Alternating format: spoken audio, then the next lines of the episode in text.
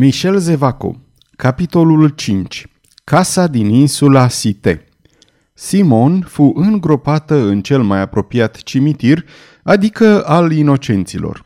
După ce coșciugul fu coborât în pământ, iar groparul începu să arunce pe el primele lopeți de pământ, Belgoder o apucă pe Violeta de mână și o locu el. Fata îl urmă fără să se opună.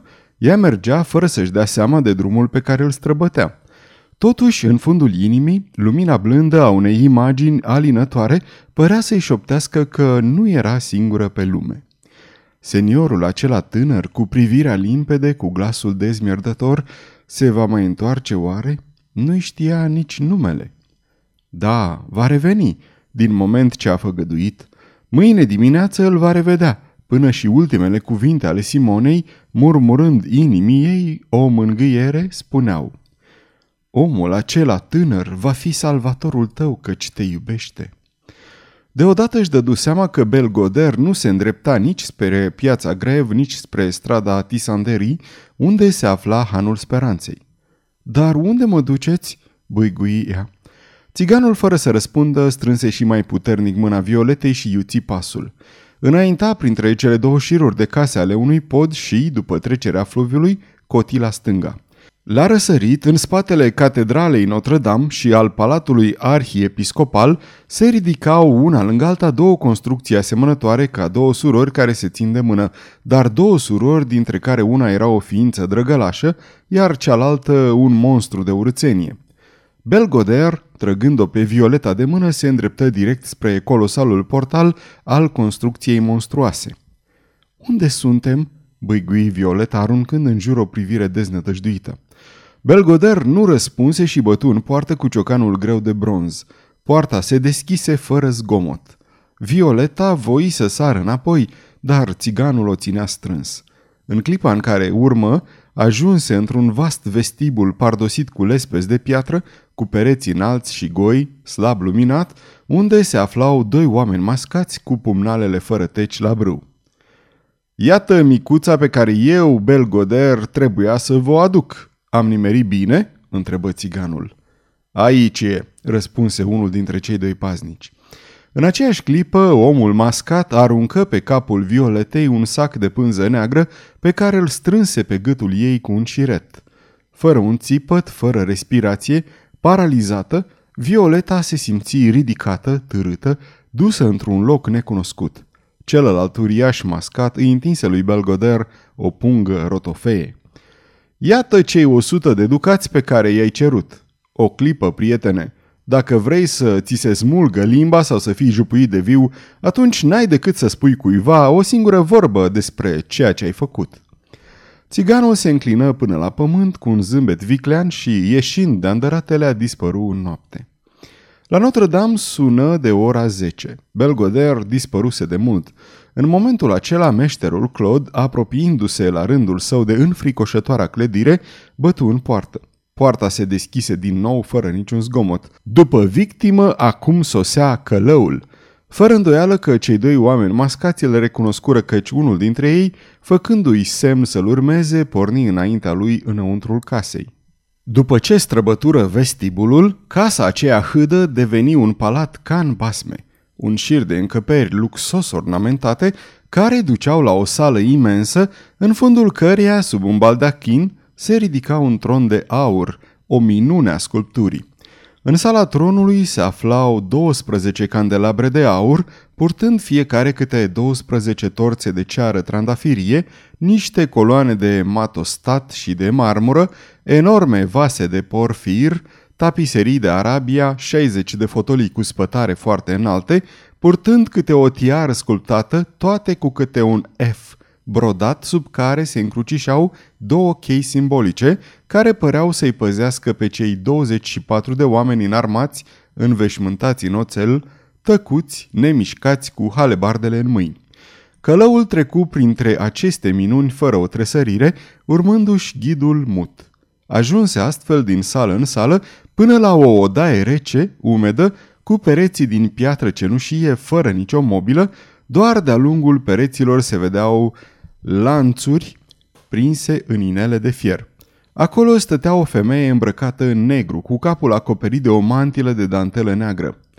Fața nu îi se vedea, dar pe mâna ei strălucea un inel la fel cu cel al prințului Farnes, cu diferența că inelul cardinalului era de fier, în timp ce acel ce strălucea pe mâna femeii era din aur curat, iar literele de pe fața monturii erau însemnate cu diamante care sclipeau în penumbră.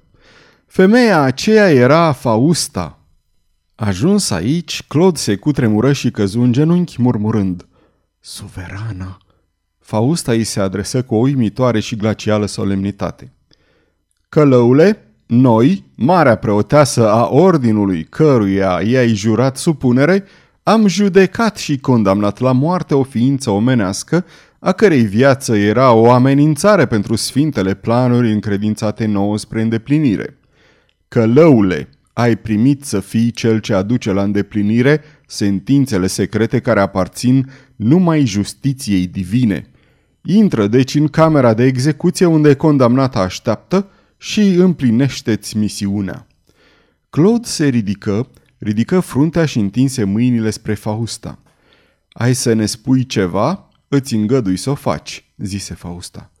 Suverană, rosti Claude, scuturat de un tremur convulsiv, îndrăznesc să adresez o rugăminte strălucitei majestăți la picioarele căreia mă prostern. Vorbește, călăule, ne aflăm pe lumea aceasta pentru a pedepsi, dar și pentru a alina. Alinare, da, de o alinare am nevoie. Vântul în zborul lui mi-aduce lacrimile și blestemele celor pe care i-am ucis. În zadar le strig că n-am fost decât un instrument al justiției omenești. În zadar îl rog pe Dumnezeu atotputernicul să redea puțină liniște sufletului meu. Mă tem că voi muri fără această iertare supremă ce mi-a fost făgăduită de trimisul domniei voastre. De doi ani de când v-am jurat credință, a trebuit să vin aici și să practic de trei ori în fricoșătoarea mea funcție, iar Sena n-a dezvăluit nimănui taina celor trei cadavre pe care i le-am aruncat. Am cerșit milă la mai mult de o sută de preoți, dar nici unul n-a vrut să facă deasupra capului meu acel semn mântuitor care mi-ar fi redat liniștea. I-am refuzat trimisului domniei voastre suverană aurul pe care mi-l oferea. Dar când mi-a făgăduit sfânta dezlegare de păcate, am semnat pactul. De trei ori am ascultat suverană, acum nu mai pot suverană, fie-vă milă de mine. Ai făcut bine că ți-ai deschis sufletul în fața mea, rosti Fausta cu un accent de oblândețe învăluitoare. Călăule, greaua încercare s-a terminat.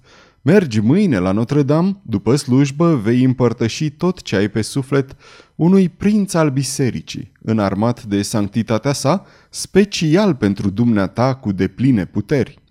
Apoi cu un glas de poruncă supremă. Acum, călăule, du-te, mai ia și această viață cu prețul acesta, mâine vei fi dezlegat de toate crimele tale și eliberat de toate vedeniile. Claude se ridică dintr-o săritură cu fața strălucind de un înspăimântător extaz. Spuneți, strigă el, că mi se va ierta tot trecutul meu? Vei fi iertat. Și că această execuție va fi ultima, iar după această femeie nu voi mai ucide pe nimeni? Femeia aceasta va fi ultima ta victimă. Atunci să moară, răgni meșterul Claude, îndreptându-se spre camera de execuții. Aceasta era o încăpere mare cu pardoseala prost încheiată, în mijlocul căreia apăreau spațiile dintre scândurile unui chepeng închis. Chepengul avea un inel prin care era trecută o funie. Ea se ridica drept spre tavan, apoi, printr-un sistem de scripeți, cobora de-a lungul unui perete în care funia era fixată cu un cui mare printr-un nod. Trebuia numai să dezlegi nodul și atunci coarda aluneca pe scripeți, iar capacul chepengului, nemai fiind susținut de funie, cobora, se închidea. Cine se găsea atunci pe acest capac era zvârlit jos. Sena se rostogolea cu jeluiri înăbușite, cu clipociri a idoma blestemelor. Intrând, călăul zări în mijlocul încăperii, în palida lumină difuză, pe aceea pe care trebuia să o ucidă. Era întinsă pe podea, cu siguranță leșinată de spaimă. El se cutremură îndelung. Apoi se îndreptă spre cuiul de care era agățată funia de susținere a chepengului, dar ca să ajungă acolo făcu un lung ocol fără a-și privi victima. Sudoarea ei se prelingea în picături mari pe obraz și astfel ajunse la funie. Fără a îndrăzni să se întoarcă, duse o mână tremurătoare spre nodul pe care începu să-l desfacă. În clipa aceea, condamnata, victima suspina adânc. Se trezește. Trebuie să o omor înainte de a o azvârli? S-ar putea să fugă și apoi ar suferi prea mult. Eu trebuie să ucid, nu să produc suferință, adăugă el clănțănind din dinți. Atunci se întoarse, făcu un salt până la condamnată și în genunche, mai bine zis se chirci lângă ea, punându-i de gât frânghioara de sugrumare. Victima făcu o mișcare. Cuvintele abia bolborosite ajunseră până la urechea călăului. Adio, mamă, scumpa mea mamă, tată, unde ești? O cheamă pe maică sa, gâfâi călăul. Cât de plăcută este vocea și cum îmi sfâșie inima. Îl cuprinse o curiozitate de neînvins. Să vadă, o, oh, să vadă chipul acestei victime, să citească pe fața ei crima care o osândea. Mai rezista încă ispitei când degetele lui singure au și dezlegat șiretul care strângea sacul negru în jurul gâtului. Adorabilul chip al Violetei îi apăru astfel în fața ochilor. O privind de lung înmărmurit la culme. Apoi, tot privind-o, simți o tresărire surdă și adâncă a inimii o răvășire puternică a sufletului său. asta e bună!" răcni el apucându-și părul cu amândouă mâinile încleștate, dar simt că nebunesc. Ce prostii îmi trec prin cap. Am să-mi pierd mințile. Chipul îmi reamintește... Nu, e o zminteală. Copila ar fi trebuit să aibă vârsta asta. A, dacă aș putea să-i văd ochii, dar... Dacă e ea... Fica mea!" urlă el un răcnet îngrozitor. Violeta! Violeta! Violeta deschise ochii și îi îndreptă timizi și speriați spre călău. Ea întinse brațele și murmură. Tată! Bunul meu tată Claude! Claude dădu un țipăt îndurerat. Doamne Dumnezeule, e ea! E copila mea! Se ridică, făcu un pas înapoi iar mâinile lui uriașe, scuturate de un tremur de nestăpânit, se întindeau spre ea. Râdea și plângea în același timp.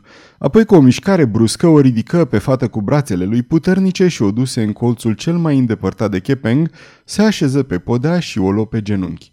Plângea cu lacrimi mari, bolborosind lucruri de neînțeles, iar pe fața lui monstruoasă se putea vedea o undă luminoasă de fericire. Violeta zâmbea și repeta mereu – Tată, dragul meu tată, Claude, tu ești? Și atunci când ea putu înțelege unele cuvinte din cele mormăite de el, îl auzi spunând, Da, așa e, mai spunem încă astfel și încă o dată mereu, dar ce s-a petrecut? Nu, nu, taci, ai să-mi povestești mai târziu. Când mă gândesc că ești chiar tu, nu visezi, spunem, asta e grozavă, exclamă el râzând fericit. Să plecăm acasă. O, tată, dar aici ce este?" șopti Violeta din nou îngrozită. Claude repetă tremurând de groază, aici, noi, noi suntem aici. Tată, tată, ce spaimă groaznică te cuprinde! Ah, mi-e frică, dar ce fel de casă este asta?" E așa cum e," se răsti Claude. A, mi-aduc aminte." Se ridică dintr-o săritură și o apucă pe fata încremenită de frică. În clipa aceea ușa se deschise și apăru Fausta învăluită în negru. Fausta pironi asupra Violetei o privire de arzătoare curiozitate. Aceasta este, deci, murmură ea, copila crescută de călău.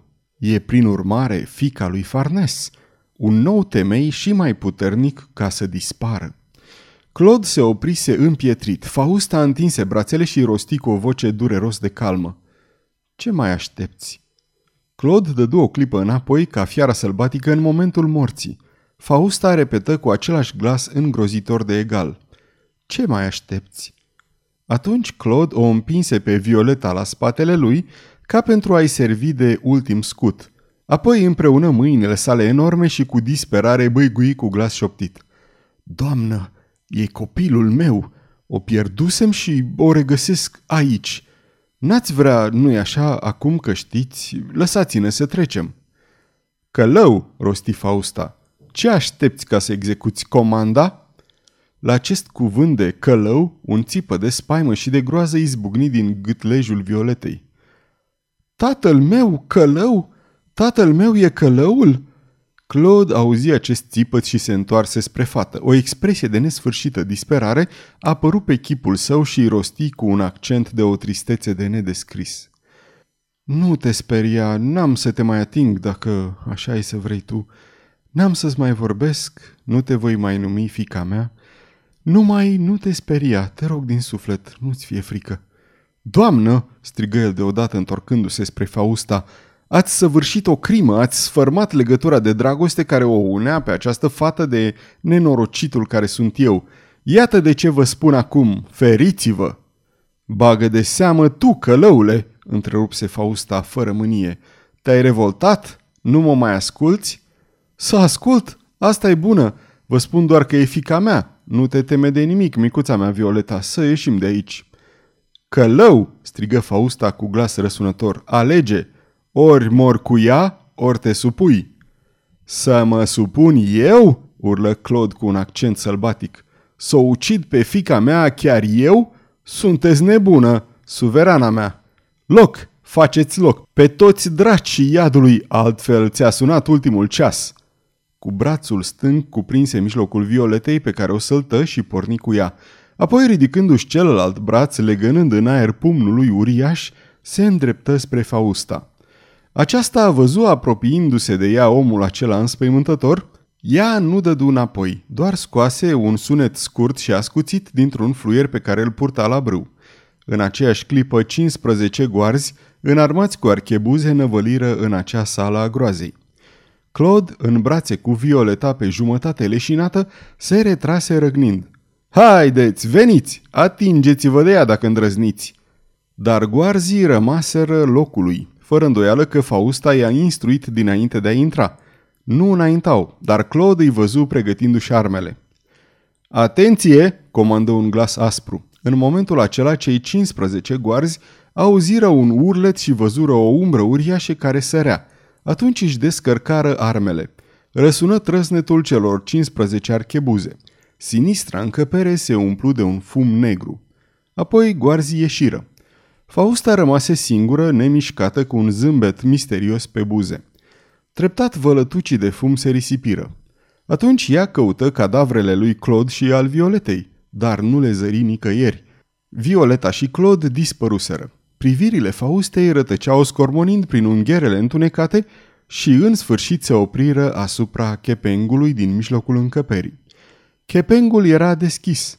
Fausta se apropie, se aplecă, ascultă și rămase acolo ghemuită peste acea prăpastie neagră, în fundul căreia nu mai încăpea îndoială se roteau prinse acum de vârtej cele două cadavre înlănțuite. Sfârșitul capitolului 5